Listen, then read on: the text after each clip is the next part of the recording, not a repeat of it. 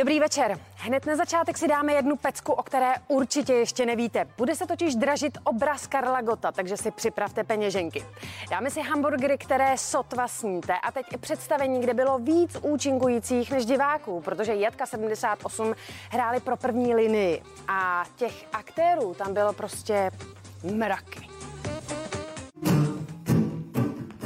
Pomyslný přechod mezi dobou, kdy bylo možné divadla sledovat pouze online a kdy zase opět můžeme usednout do hlediště. Takový byl mimo jiné večer na Jatkách 78, který se jak streamoval, tak na něj bylo pozvaných 97 diváků, převážně z řad pracovníků z první linie. Je to specifický, unikátní večer. Po dvou a půl měsících očekáváme první diváky, eh, tak tohle to je velký zážitek. Vlastně vůbec nevím, jaký bude ten kontakt první, protože diváci budou muset mít roušky, my nemůžeme překročit hranici mezi jevištěm a hledištěm.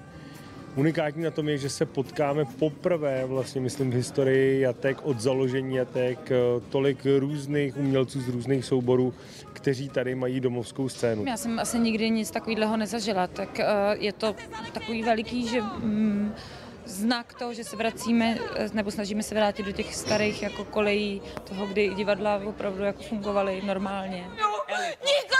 Ty potřebuješ obejmout, vy? Kontakt, kontakt chceš nebo Jsou to vlastně fakt rozporuplné pocity, protože člověk byl nějak jako buď sám, nebo v nějakém malém množství nějaký rodiny. A teď je to najednou takový zvláštní, takže jako je to fakt hrozně divný, jak, jak když vás prostě pustí z karantény, no, což jsme zažili všichni. Tímto speciálním večerem Jatka 78 symbolicky otevřeli svoji letní scénu a my pro vás máme lístky na její první představení už tuto sobotu. Zasoutěžit si o ně můžete na Facebooku Showtime.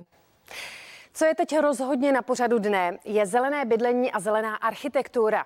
Co to přesně je a jak by taková věc měla vypadat, to vám ukážeme teď. Ale jenom v krátkosti řeknu tři věci. Je to ekologické, překrásné a nekřesťansky drahé. Když byl Pixel Building před deseti lety otevřen, stal se první australskou kancelářskou budovou s neutrálním uhlíkem, která na místě vygenerovala veškerou svou vlastní energii a vodu. Mezi jeho energeticky úsporné funkce patří barevné pohybující se panely, které poskytují stín a maximalizují denní světlo. Nechtělo se nám stavět nudnou budovu a navíc nás lákalo spojení zdravé stavby a designu, takže tohle doufám, nuda není. Park na úpatí budovy doslova žije v souladu s přírodou. Budovu One Central Park pokrývá vegetace 250 druhů australských rostlin. Ty nejenže stavbou zastíní budovu, ale fungují i jako skvělá izolace. Souhra luxusního bydlení v Miláně a zelená záplava stromů a keřů vzbuzuje obdiv po celém světě. Italští architekti vytvořili jednu z nejintenzivnějších živých zelených fasád, jaké kdy byly realizovány. Se svou výraznou konzolovou střechou, reflexními bazény a kostrovou strukturou je Museum of Tomorrow předzvěstí budoucích možností. Největším přínosem pro zelenou výstavbu jsou nastavitelné solární panely podobné ploutvím, které navíc zvyšují neofuturistickou estetiku budovy. Uvnitř je to elektrárna, která spaluje odpad za účelem výroby elektřiny. Zvenku sportovní areál, kde najdete jednu z nejvyšších horolezeckých stěn na světě. Ale nejúžasnější je místní umělý svah pro milovníky zimních sportů. Byla to výzva, neměla to být na první ani druhý pohled elektrárna a tak vzniklo spojení výroby energie a jejího šetření. A navíc, to sportovní využití, to je skvělá přidaná hodnota. Na střeše Vancouverského kongresového centra West se dějí skvělé věci. Střecha totiž bzučí. Jsou tu úly evropských včel medonosných, které opilují rostliny na střeše a tím pomáhají snižovat hromadění tepla v létě a udržovat ho v zimě. Inspirací pro design jedné z nejpozoruhodnějších zelených budov v Africe byla termitiště a tak budova nepotřebuje žádnou klimatizaci ani vytápění. Architekti tady skombinovali tradiční zimbabské zdivo s designovými technikami, které termiti používají, aby udrželi své mohyly na konstantní teplotě a výsledek přirozený a levný komfort po celý rok.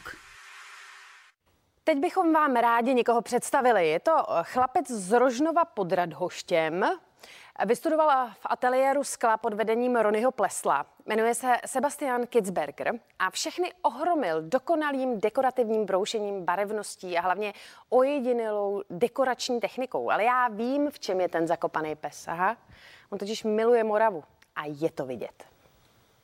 Lásku k umění zdědil po rodičích, kteří ho nejen sbírají, sami tvoří, ale mají i svou rodinnou galerii. Sám Sebastian si cestu k designu našel až na střední škole. Do té doby žil hlavně hokejem. Přesměrování trvalo chvíli, protože jsem si záhy uvědomil, že, že sportovní kariéra nebude úplně taková ta pro mě, eh, ta pravá, tak eh, jsem potom veškerou energii vložil do, do studií designu umění. Proč právě sklo? Designéra na střední škole nejvíc ohromil fakt, že o tom vůbec nic nevěděl a tenhle druh materiálu neznal. A to se povedlo. Řídí se hlavně intuicí a tvrdí, že přes své kousky se dokáže nejlépe vyjadřovat. Já se jako pokouším jako držet vlastní rukopis a, a chtěl bych, aby moje věci byly známé tím, jak vypadají, aby se lidi odkazovali ke mně, aby si jako nějakým způsobem dokázali představit, že tohleto vázu dělá právě Sebastian Kisberger. Vzhledem k tomu, že pochází z Rožnova pod Radhoštěm, prvky moravských kořenů na jeho výrobcích a dílech se určitě promítají. Já se rád odkazuju k historismu a rád se odkazuji k eh, tradici a k Eh, valašským roubenkám a eh, valašskému zdobení a krojům a, a takovým jako banálním symbolům, jako jsou srdce a, a kotvy a, a lepky. Procestoval Ameriku, Itálii, ale stejně ho to nejvíc táhne domů. Na Moravě se cítí nejšťastnější, i přesto, že oslnil nespočet uměleckých studií a získal několik ocenění. Kdy si začal sám věřit? Když jsem eh, se oprostil od těžkých myšlenek a začal jsem si víc důvěřovat, a ten moment, eh, kdy jsem si uvědomil, že už nejsem student, ale, ale jsem rovnocený soupeř pro jakékoliv uh, designéra nebo, nebo výtvarníka. Říká, že úspěch přijde, když je člověk vytrvalý a tvrdí, že ve svém oboru se zatím vyhýbá malovanému sklu a tavenicím a to proto, že k tomu má obrovský respekt. Ale i to třeba jednou přijde. Zpěvačky Lady Gaga a Ariana Grande, které nedávno vypustili do světa společný klip Rain on Me, se teď rozhodli píseň originálním způsobem propagovat. Spojili se s kanálem, který přináší informace o počasí a obě pod deštníky promluvili o tom, jak je déšť důležitý a že je třeba ho oslavovat.